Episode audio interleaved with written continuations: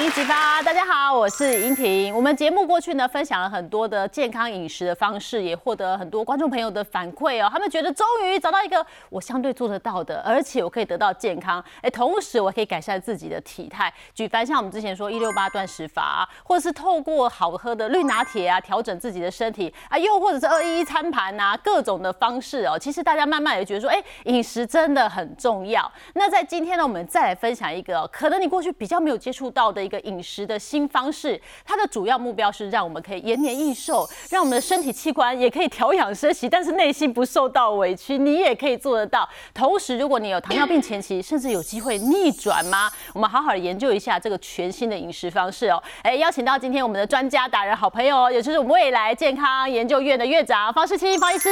主持人好，各位观众大家好。哎，基本上方医师是神经内科很专业的医师，谢谢。所以我们刚刚讲的这个饮食法，其实就医师的角度。它也有很多的验证哦。呃，这个饮食方法叫做一次全餐法，听起来很厉害。一次全餐，白话文就是一天只吃一餐嘛。等一下我们好好研究它一下。但先让我们知道一下它有什么样的好处嘞？一天一次全餐哈，重点就是哈白天呐，嗯，哦没有吃到淀粉类的食物啊，哦，哦包含糖类嘛，淀粉类。好，那其实吃一点一点点零食，不是淀粉类的，是 OK 啦。那所以强调是晚上。一次一天一次，嗯，好，随便你吃的全餐法这样。随便你吃这句话，我从来没听过，可以随便我吃。是因为这样的好处就是哈，你只有在晚上使用一次你的胰脏胰岛素，哎，所以你白天呢都没有用到你的胰岛素，晚上只用一次胰岛素。像我们的胰脏哈是没办法服务这么多次的哈，因为我们本来设计呢不会吃到那么多糖类啊，嗯，所以我们一天如果只吃一次那个有糖分的东西哈，胰岛素就会省着用。那有一些呢，有家庭有那种糖尿病的遗传的人啊，更需要这样做。那有一个病人呢，他糖化血色素在八点多，所以他也不太想吃药。嗯，然后听说我这个方法呢，他就做了三个月左右的一天一次全餐呢。嗯，那我再给他验那个糖化血色素啊，竟然可以掉到六点多。哎，所以本来是糖尿病的前期哦，是是，即将要变成。这样这个肝已经算是糖尿病前期，对，已经是糖尿病了，哎的前期，对。那你说他三个月真的认真的执行一次全餐？嗯，所以尤其像啊，我妈妈有一点糖尿病的这个问题啊，哈，所以像我们有这种遗传性的、家族性的人啊，更需要呢省着用胰岛素。哦，省着用胰岛素，所以啊，其实一次全餐的好处啊，我们可以帮大家一一的来了解。像什么样好处呢？第一个就是刚刚你说那个病患。他的那个血糖至少已经恢复正常，也变稳定了。是根据研究哈，如果你早上吃一些有糖分的早餐嗯，哦，很容易有糖分嘛，像那个面包啊、包子、馒头啊，到处都是，或者是什么嗯，这个西式的就就是面包、馒头、稀饭。哦，这些东西都是属于高 GI 的，糖分起得很快的。对，那这种早餐呢，一整天的糖分啊，就会非常的不稳定。对，因为大家不要误会，不是说咖啡不加糖那个糖哦。我们现在说说你吃进的淀粉，它转化成糖。对对，那我们早上希望不要再看到你，好不好？早上不要出现在我们的生活里，因为我要稳定我的血糖，才能得到健康的好处嘛。那一次全餐，第二个好处就是长寿。对，真的假的？哦，这很奇怪。有一个研究是这样子哈，这个是在去年哈，Science 的一个文章哈，这文章也是蛮吓人的哦。一般的老鼠了哈，大概可以活三十个月左右啊。嗯。那如果你一天哈，你给它七成的热量，嗯，七成的热量，好，限制它饮食的热量，但是随便它吃的，嗯，那它可以延寿嘞，它可以增加一成左右的寿命。嗯。可是同样的老鼠哈，你如果给它也是七成的热量，但是限制它。一天只能吃两个小时啊！哦，时间内把它完成，就我竟然可以多活了三乘五的那个三十五 percent 的寿命，也就是说，从三十个月的老鼠啊，好，一般平均的那个寿命。会活到五十个月啊，快 double 哎！结果吃七成一餐，嗯，就活到多了三十五 percent。那有人做的更极端哦，嗯，给老鼠吃一半的饮食的量啊，嗯，那竟然可以多活快五十 percent 所以呢，少吃一半，多活一半，在老鼠上是啊有实现的，真的，这是最省钱的长寿方法，就是少吃一点。对 对对，但是这个研究特别告诉你，一天只吃一餐的人呐，好就老鼠嘛，两个小时啊，对，既然可以一天随便它吃的老鼠，再增加更这么多比例的这个寿命啊。对，因为这样看起来，它增加那个寿命几乎快 double 了嘛，好像三十个月变五十个月。对，那为什么会这样子呢？那呢？同样都是少七成啊，哦，都是吃七成的食物，为什么光这个整天吃的跟一天一餐的会差这么多的寿命呢？嗯，原来啊，我们吃东西哈，是我们的基因活动哈，这个最频繁的时候。吃东西很耗能的，很麻烦的，所以我们的细胞啊要做很多事情的。是。所以呢，那个基因啊就会做很多事啊，啊做很多事呢，它就会提早呢要换细胞。哦。所以一般来讲，从这个研究它有继续做。嗯。像这一组老鼠整天吃的呢，这个这个大概用到十四 percent 的基因活动。假设是这样，假设一天只吃一餐的两个小时的，对，它只用到四 percent 的基因活动。所以省了十 percent 左右的基因活动呢，它的细胞就可以活久一点，活久一点呢，它就这个因为细胞的总数啊，假设我们以人类来讲，五十个五十代的细胞总数是固定的，啊，你每一代都多活久一点，那就变得比较长寿了。哦，拉长你的寿命。然后还有第三个好处是预防癌症。那一样啊。那癌症是怎么来的？你知道我们细胞哈，大概比如说一两年要换一个细胞的话。那在换细胞的过程哦，等于所有的基因要那个复制一遍。对。然后这么长的基因复制的时候会容易出错，所以如果我们减少它复制的次数，我们就减少累积它出错的机会。嗯。所以癌细胞就可以一个概念这样理解，就是哈，它累积了太多基因的复制的错误，错误到它变成一个不正常的细胞。那你今天既然可以长寿，长寿的秘诀就在于。减少细胞的复制吧，对，所以你就可以减少这个错误的发生。哦，所以癌症发生的几率会被降低，嗯，因为它没有什么机会再发生。哎，那如果是已经癌症病患的，嗯呃，正在治进行治疗的人，他也可以一次全餐吗？呃，如果哈，在这个这个少这个少这个少食啊，食物减少呢，对癌症本身是有帮忙的。可是呢？癌细胞很坏哈，它常常会让病人呢得到一个叫做恶性体质啊，嗯，所以它就是代谢变异常，或者是不吃不喝，所以有三成左右癌症病人会营养不够，会很瘦，然后甚至因为这样走掉。哦，因为很多人都说癌症你就需要更大体力去对抗癌细胞，对，所以很多人说我反而应该要多吃。所以这有点矛盾哈，所以你在少食的时候是可以减少预防癌症，对，但是这个已经得癌症的人呢？这个还是能够吃就尽量吃，因为癌性体恶恶性体质呢不太好，所以你可以看到哦，一次全餐呢，对于代谢性疾病，嗯，对于你的寿命，对，对于得癌症，好一举三得啊。就是你的器官被你使用率越低，对，就慢慢可以用更久，对。那如果有知道好处了，那我要怎么样可以贯彻执行所谓的一次全餐呢？执行上面会不会很困难？您会建议怎么开始？OK，就是先从早餐哈，早餐可以先省掉，嗯。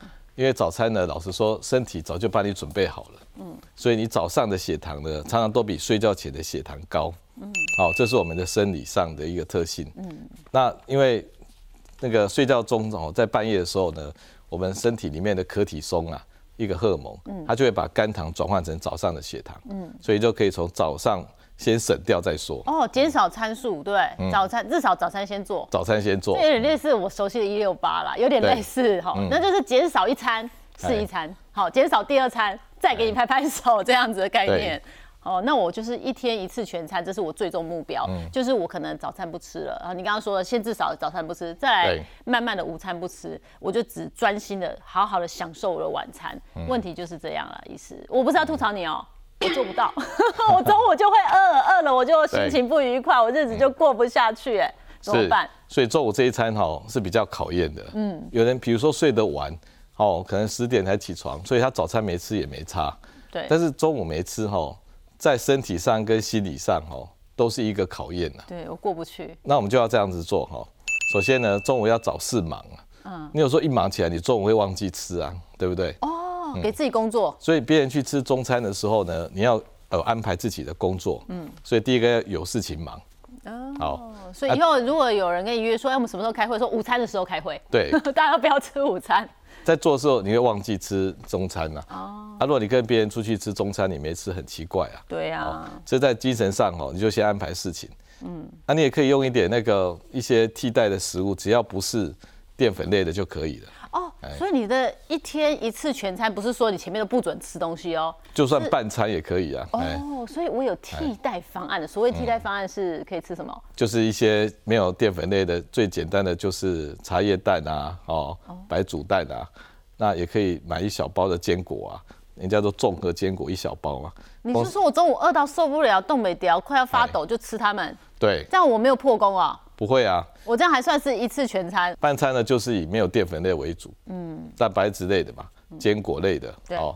哎，你要来一盘牛肉也可以啊。嗯。哦啊，因为它不是淀粉，它不是淀粉。现在就是不要这个讨厌的淀粉太早进入我们的生活，它晚上再来就好。晚上才能够来。哦，所以我吃个牛排也没关系。那这样子我我觉得很容易做到，突然间觉得松一口气了，对不对？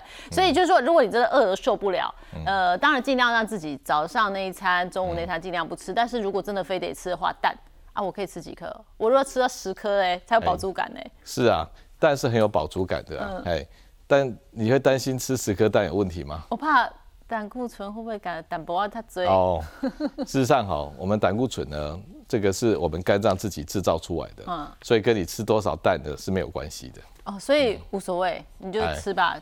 就是我们重点要得到晚上的那一顿让我长寿的那一餐嘛。没有错。哦，所以你要吃坚果，而且很多这个专家也建议说，坚果不要吃太多，还是会胖啊。一天一把，那一把我就是没有饱足感，我多吃也还好嘛。所以你要吃慢一点啊，那配合一些水跟茶，那你有饱足感的。你不能靠那些分量哦，几颗坚果就把你的胃撑大。你只要有水，有一颗茶叶蛋或两颗茶叶蛋，嗯，那再加一包坚果，其实是很丰盛的。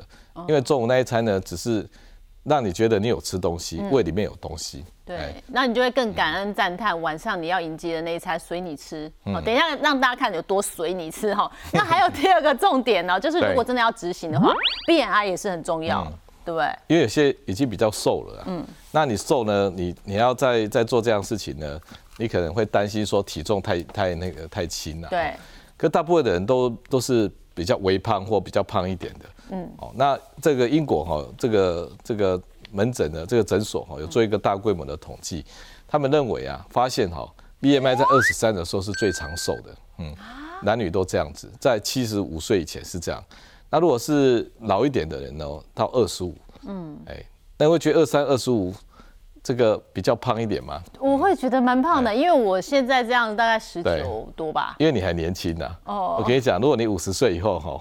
你还可以十九十八哦，那也是很不容易的哦。是哦，所以一般这种统计呢，大概都是五六十岁以后，嗯啊，就是看他的这个寿命，嗯，跟他 BMI 值。对我，我给大家参考一下好，B N I 二三会是什么样的这个状况？因为我们同事真的认真的算了起来，就是如果你长是一百六十公分的话，因为我们都知道 B N I 是呃体重除以身高换成米的平方嘛哈，所以呢，如果是一百六十公分的人呢，B N I 二三就是大概五十九公斤，哎。蛮丰腴的，然后在一百八十公分比较高个的话，也是七十四公斤啊，所以看起来感觉是他胆薄啊碰腿有点胖哎。对，要讲胖嘛，就是感觉比较丰腴。其实哈，这这是因为你年轻哈，会这样觉得。到五六十岁以后哈，大部分大家都是往这边靠近，而且是超过的比较多。真的。哎，像我大概是二十四左右，那上帝最钟爱的体体型呢哈，就是二十三啊。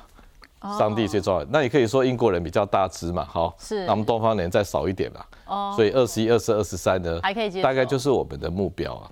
对，因为这是英国的研究啦，它就是二 BMI 落在二三哈，会比较长寿一点点。那我们做不到二三，因为自己过不去，那我就靠近接近，往那个方向靠近，这样子也可以啦。就是它是朝比较长寿好的方向去发展，对不对？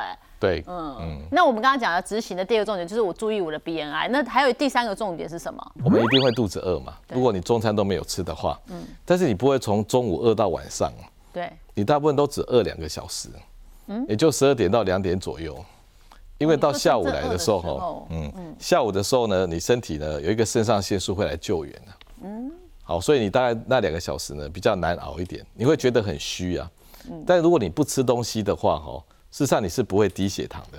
嗯，那我们哈有时候饿哈，一方面如果都没有喝水的话，你胃会收缩，对，你也会觉得不舒服。嗯，所以第一个水一定要够，让它有容量的感觉。嗯，好，那有时候是精神上，你觉得没有吃东西，你很担心。对，好，啊，再来就是你偷吃东西的，像如果我们哦吃的这个血糖高的这个单一食物啊，哦，比如说一一块面包啦，或者是这个一这个巧克力啊、零零食啊，或者是饮料、糖水啊，嗯，我们的血糖会马上高，对，因为它很单一嘛，嗯，所以高起来之后，我们胰岛素马上就跑出来，嗯，这胰岛素会让这个血糖呢拉到变成低血糖，嗯，这个低血糖哦。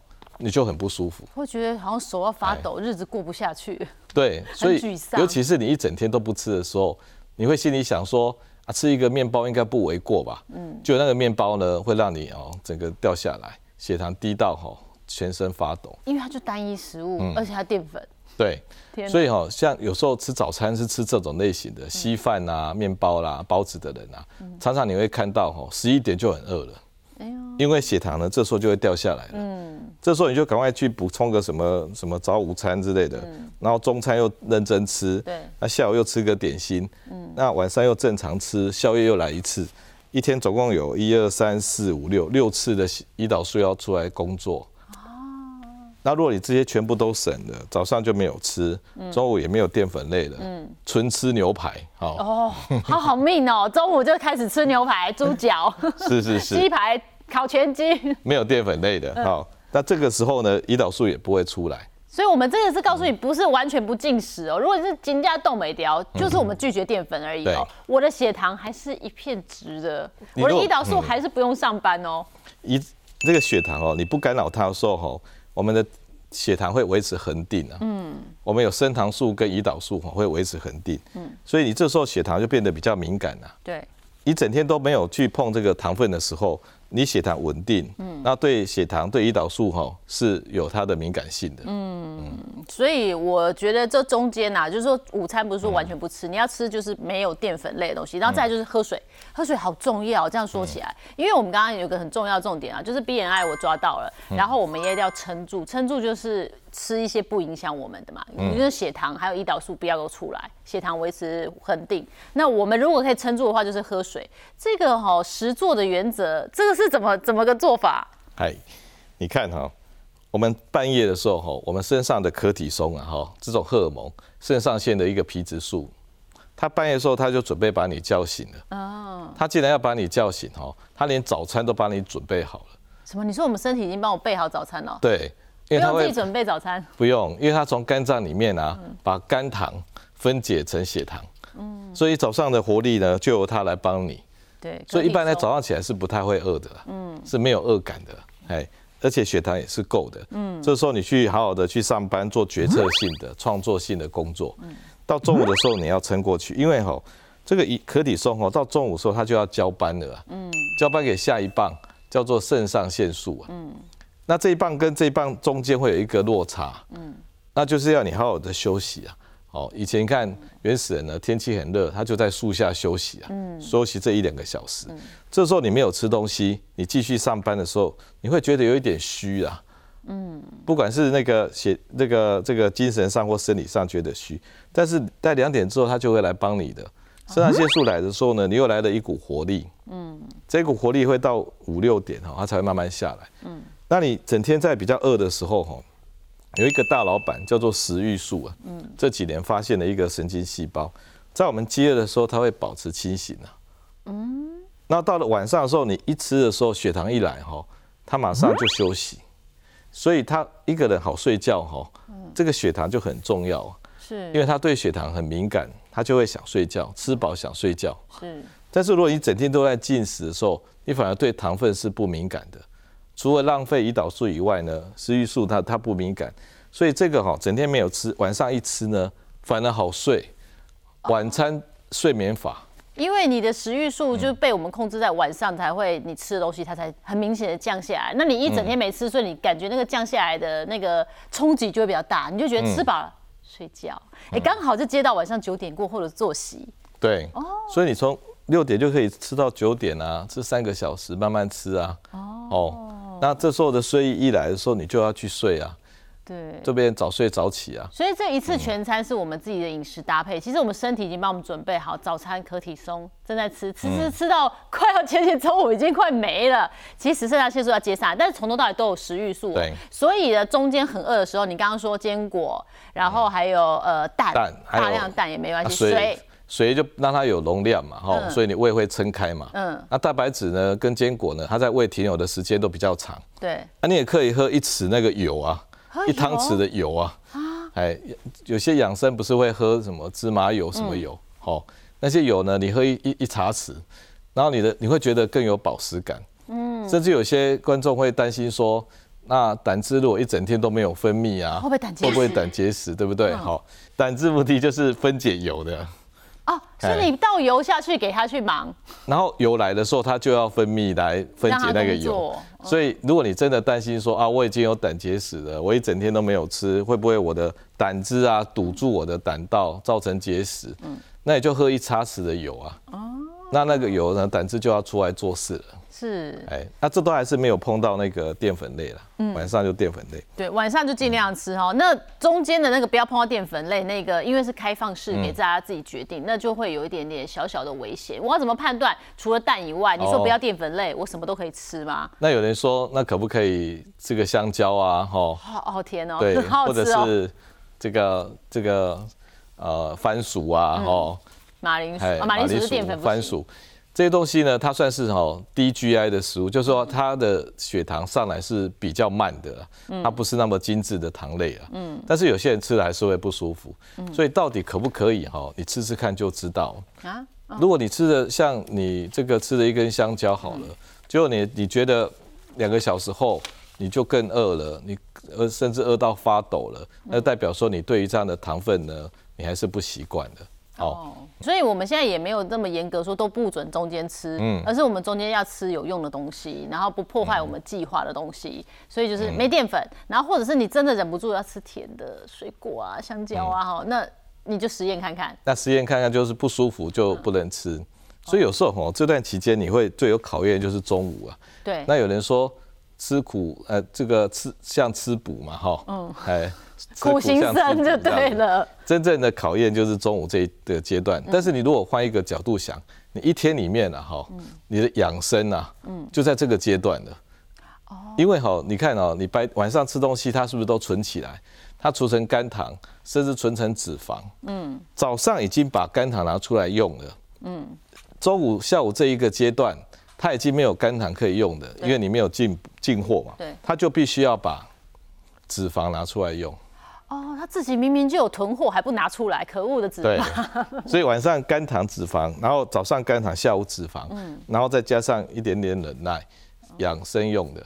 那这样的设计是蛮完美的啊，所以整天就有一个节奏感啊。哦我们睡觉不是要有这个固定睡眠的节奏感，对，那我们这个这个日夜周期很明显嘛。嗯，那我们吃饭也要一个节奏感啊。嗯，所以呢，如果你综合吃跟睡哈，一天里面就有一种三拍感了哈。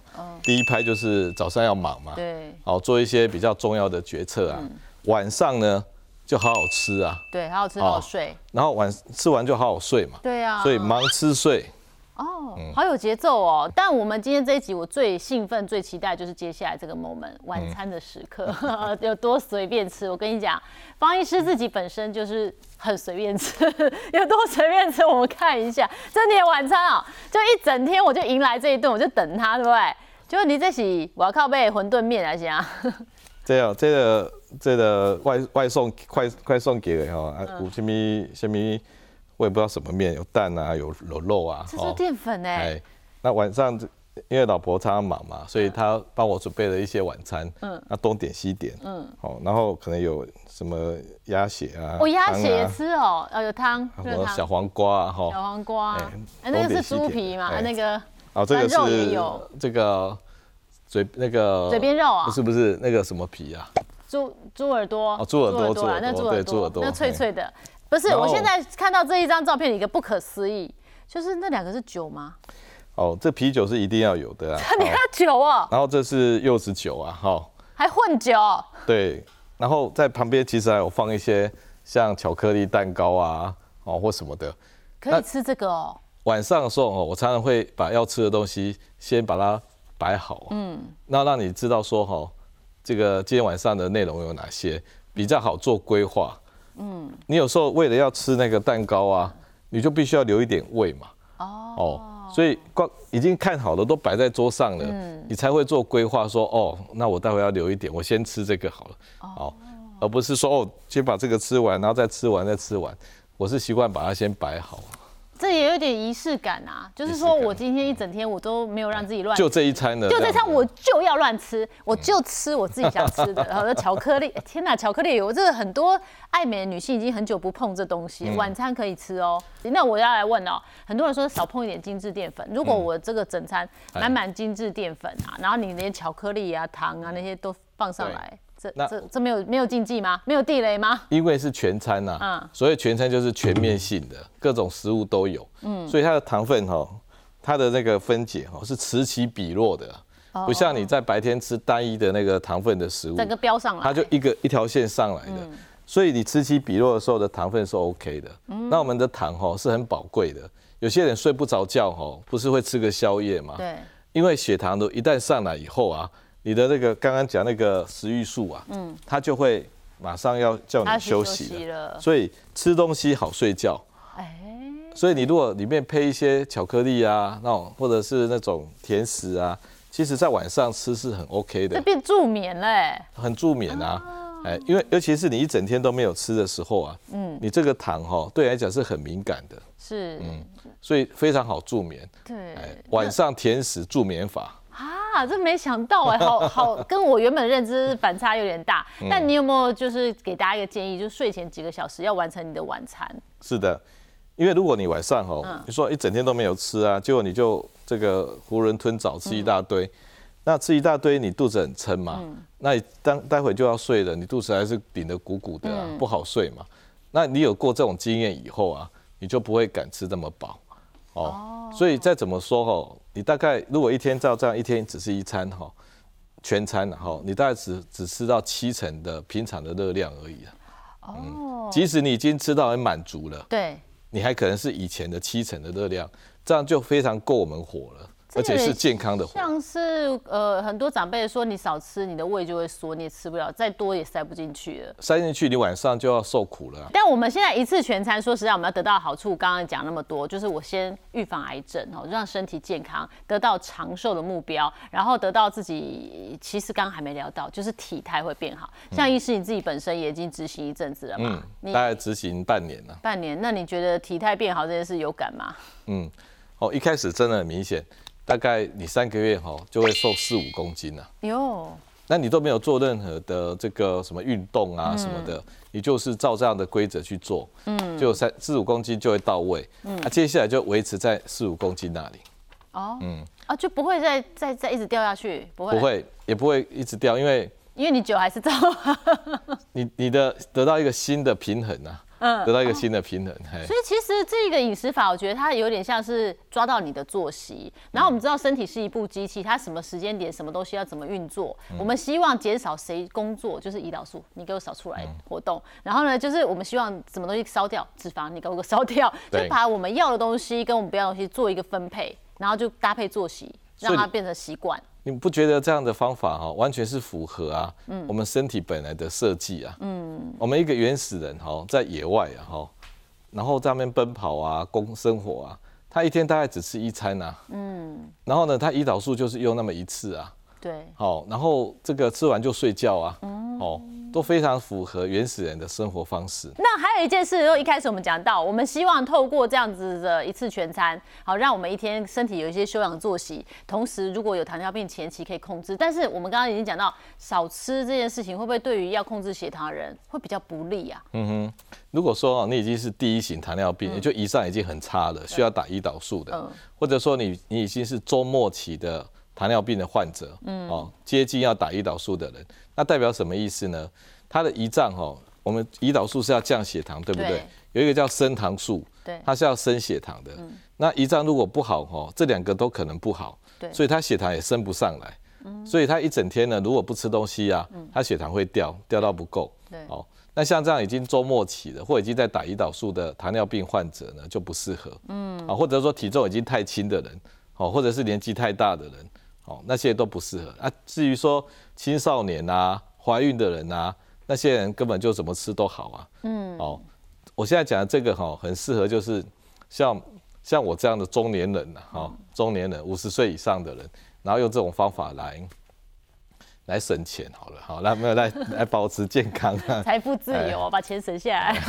因为吃一餐的真的很健，真的很省钱，真的，而且很省麻烦。你知道准备食物是多麻烦的事情，省钱省时间哦。那工作时间比较多，嗯，那整天就有一个节奏感哦，那又可以莫名其妙的做到刚刚讲的代谢性疾病、长寿跟癌症的问题。得到养生，不小心又得到身体的好处，然后又不小心体态变好，不小心又存了钱，就是怎么不小心得到那么多好处的概念？是因为不用想得太复杂了，嗯，只要过得像原始人一样就可以了。对，但是很多人说啊，我好像这个作息跟方医师不太一样。我如果把我的一天的那一次的全餐移到中午啊那干后，它还会有效果吗？有人就说像一些僧侣啊，都过午不食啊，好。那那他们是因为早上去化缘，嗯，这个下午再去化缘就不好意思了哈，所以呢，他们是因为生活的环境啊。那你中午如果吃太多哈，就第一个你下午就昏昏欲睡了，嗯，好，那你下午就完蛋了哈。那第二个呢，你晚上饿肚子，饿肚子是很难睡的，所以这样子的作息跟跟食欲素一个搞这个这个跟清醒最有关的这个细胞哈，叫食欲素细胞是相反的。所以会破坏你的日夜周期。所以这样说起来的话，我们还是希望养成是对的作息，晚上就该睡觉。你说中午来开始酒啊、巧克力啊，然后就爱困，下午你就毁了。然后反而晚上你那一次，因为你全餐已经用掉，机会已经用掉了，对，你只剩命运，就是面对饿肚子还要睡觉，那就太煎熬了。那我们刚刚讲到说，它对身体有一些呃长寿的好处，它对其他器官呢，像血管啊，会不会也有一些好处？当然，我们这个这个。像三三高里面哦，糖尿病、高血压跟高血脂，那个伤害性最大就是糖尿病。对，那第二个是高血压，嗯，胆固醇是最没有伤害的。好，嗯，然后糖尿病呢，怎么伤害呢？那些糖会连住我们的微血管的内膜，所以我们血管到处都会脆化。嗯，所以如果光是这样子做哈，你看哦，白天都没有碰到胰岛素的呃这个使用，那你的糖呢也就没有进来嘛。对，你体内的糖呢？这个这个不会去脆化你的微血管，嗯，所以它对你的全身的血管，所以我们担心脑中风啊、心肌梗塞啊，哦，等于是这个好处是很大的。嗯，所以其实连对血管都是有好处的哦，不是我们刚刚说只是逆转糖尿病这件事情而已。哦，就前期你不要发生啊，然后还有就是不要让身体有机会出错，然后发生癌症，这些都是好处很多，对不对？